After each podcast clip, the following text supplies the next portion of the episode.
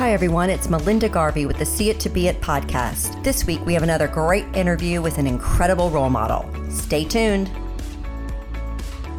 Hello, everyone. Welcome to the See It to Be It podcast. I'm your host, Melinda Garvey, founder of On the Dot, whose mission is to lead women to success through the stories and actionable advice from role models. And the key to these role models, however, is that they're relatable role models. They're not your average movie star or Oprah. Not that we don't all love those people, but there's so many phenomenal women that we can learn from and be inspired by. And today is no different. And I am excited to welcome Katrina Walker, who is the CEO and founder of Code Op Tech, a coding school for women, trans, and non binary people. She is coming to us from Barcelona. So, welcome. Thanks for having me, Melinda. Or, as my dad said as I was walking into this, he said, It's Barcelona. Yeah. I was like, okay, I'm not sure that's going to come through on a podcast. You know, people, people in the US are going to think, you know, I just have a lisp or something. But anyway, yeah excited to have you here. So, before we get started, I always like to go way back. So, that big dream when you were growing up as a little girl, what do you think you'd be doing when you grew up? You know, I wanted to be a neuroscientist. Math and science were my favorite subjects, and I, for whatever reason, was really interested in the brain. And so I remember actually having a book that had an illustration of the brain and just sort of taking this book, sitting at the table, and trying to memorize the different areas for whatever reason. But it was neuroscience. wow. Even to identify, you know, sort of that, that whole neuroscience in the brain, you know, usually when you're young, that's like icky, right? You know, it's like, oh, yeah, yeah I have no idea where it came from, quite frankly. I mean, my father owns a plumbing contracting company, and there was no neuroscience or even science in my life in terms of my parents or my grandparents, but it came from somewhere. And where did you grow up? I grew up in San Jose, California, in okay. the heart of Silicon Valley, yes. So tell us about your path to Barcelona, moving there, and why you were inspired to sort of take your passion to Barcelona. Yeah, so at this time I was around the age of 30 and I had discerned a vocational pattern, which was I was sort of trying on different jobs. I had done a master's, I had traveled around, and I kept on landing these jobs in which ultimately I would end up becoming quite bored and didn't feel that I was working my capacity mentally. I felt like I still had a lot of intellectual bandwidth that I wasn't using, and I felt like pursuing tech actually would get me there, right? And it's something that I wanted to do as a kid for a long time. I, I loved computer science and growing up in the heart of Silicon Valley, but I wasn't pushed to pursue it. Meanwhile, you know, all my friends are working in tech with a lot of privilege doing interesting work. And I sort of longed for all the privileges that came along with that, but I had a lot of fear to pursue it because that wasn't my background. I came from a social science background, right? Studying psychology. My first job out of college, I was a social worker at Planned Parenthood. And so I was 30 years old and I said, you know, now or never, basically. And so I was looking for a data science graduate program that was within the social science department. I thought that that would be a point of entry for me rather than studying data science in a computer science department or a statistics department. And so I had three filters, and, and that was to find a data science program within a social science department. I wanted it to be in person, not online, and I wanted it to be affordable, which is those three things. And that actually ended up being the Graduate School of Economics in Barcelona. Real serendipity that this was a school in such a cool place. And I applied, I was accepted. And so four years ago, I moved to Barcelona to study data science. Very fascinating. You know, you talk about, you know, starting out in social work and Planned Parenthood and the things that you did. You know, I wonder how does that sort of inform, you know, what mm. you're doing today and how do all the puzzle pieces come together?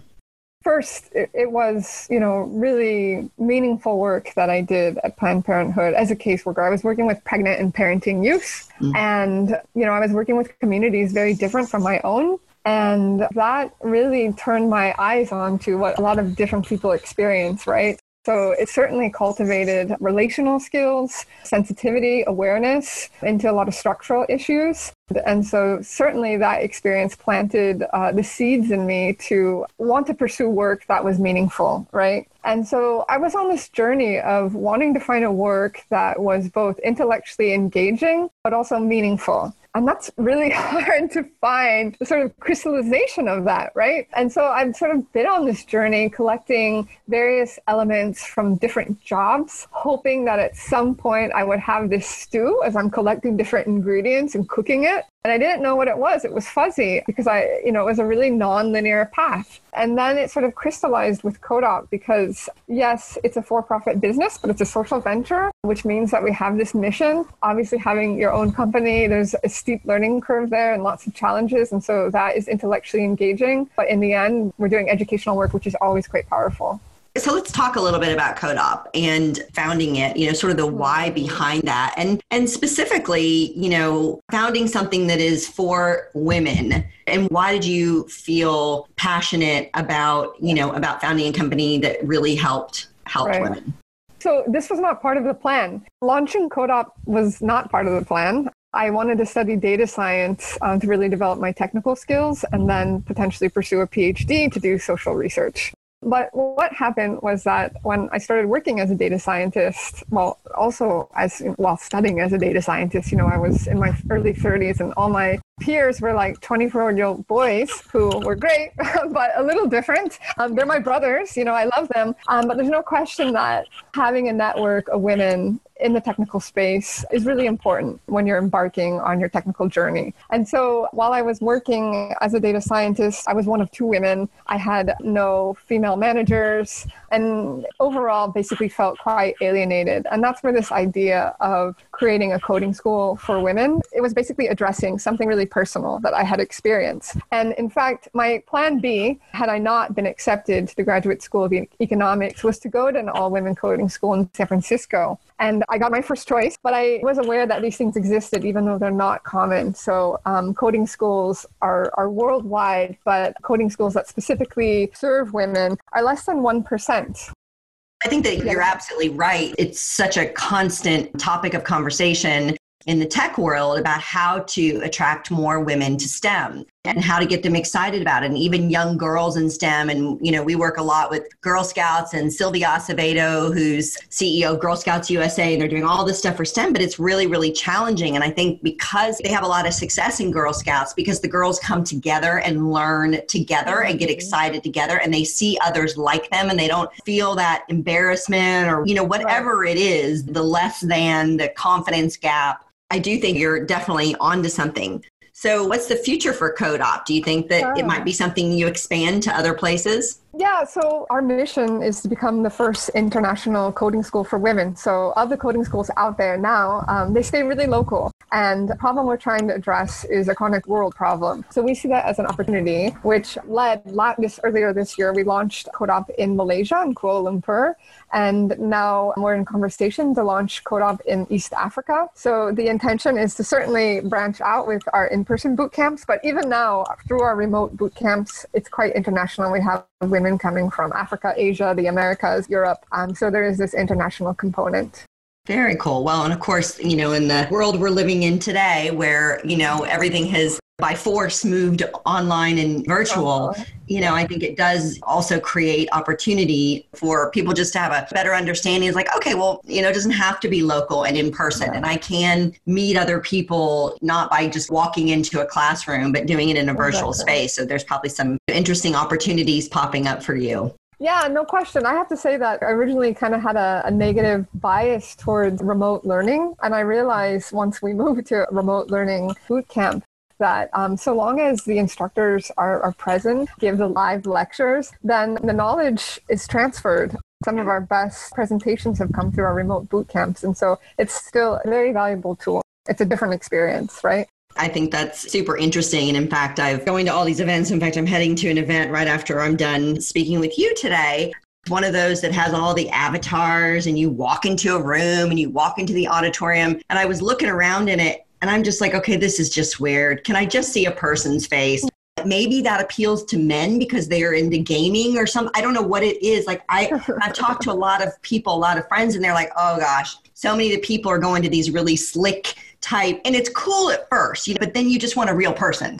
Yeah, exactly. it's very interesting, you know, how this is all going to be sorted out. So tell me, as a woman in STEM, where do you go for mentorship or guidance? Well, the truth is, I'm not doing much data science these days. though like many of the skills i learned around troubleshooting you know iterating your models have transferred to a business context and so mm. i have to say when i launched CodeOp and i had no idea what i was doing because i never studied business and i've never done this before i found an all women's founders group on facebook a virtual community. I've never met most of these women ever. And it's been the most powerful group that I've tapped into as an entrepreneur. I mean, they helped me when I was fundraising. They gave me so much guidance and they're sort of always there. And these are women who are seasoned entrepreneurs, the VCs. It's a really rich virtual group. This has been my number one source to tap into when I need support from, like I said, fundraising to legal guidance to PR and management.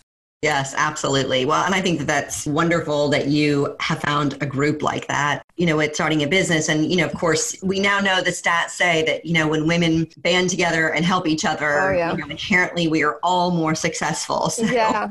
100% it's powerful you know i'm part of other business groups that are that are co-ed it's a completely different experience no a lot more arrogance and um, let, you know less humility and when we want to learn from one another, it's fantastic to just hear someone say how much they've struggled while trying to raise around. That's where the valuable information is. Yes, absolutely, it is. I, I, know that pain.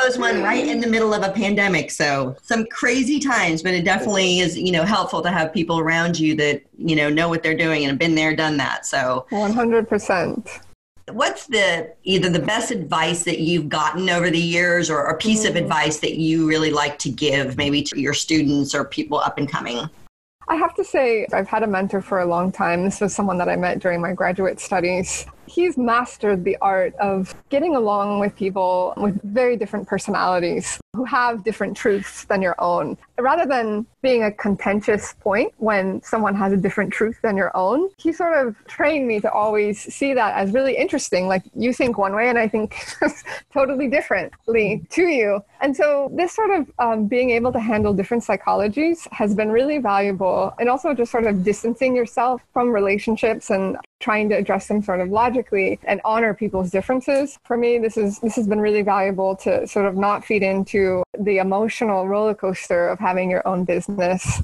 So just this piece of advice to welcome different ways of thinking, different styles, and to keep a certain distance to it. Mm, I love that. And I like to say that, you know, I, it's interesting as I've gotten older, I really like to have my mind changed. And I hmm. never used to. And now, even sometimes I can feel that resistance, but then I almost get excited when someone changes my mind about something because I yeah, know exactly. that I've grown. I know I've learned yeah. something. And I think that that's really a part of that is because I think when you actually are open, like you said, being open to these other viewpoints, right. you really hear them, right? Yeah. And maybe there, there's always a nugget in there somewhere. So I think that's 100%. We should try to find those nuggets. mm-hmm. Absolutely. We need every little nugget, every little bit right. of. It's not going to be easy to find those nuggets sometime, but assume that there is a nugget there somewhere. Yes, absolutely. Well, thank you so much. It's been so great talking to you today and learning about what you're doing. Can you tell our listeners where they can find out more about you and find out more about CodeOp? Yeah, absolutely. So, first, um, through our website at CodeOp, which is codeop.tech, code like coding, op, okay. op tech. You can find information about me there as well as connect with me on LinkedIn. I'm always happy to speak with people who are, you know, thinking about pursuing entrepreneurial activities. Awesome. Well, thank you, Katrina. I really appreciate it so much. I can't wait to see what you do next and see this big international coding school develop because I have a feeling you're going to be just the one to do it. Thanks so much, Melinda. Thanks for listening to the See It to Be It podcast. For more female empowerment, inspiration, and advice, subscribe to our free weekly newsletter featuring a new woman to watch each week. And check out over a thousand more featured women at onthedotwoman.com. Know someone we need to feature? Reach out at onthedotwoman on Twitter, Instagram, and Facebook.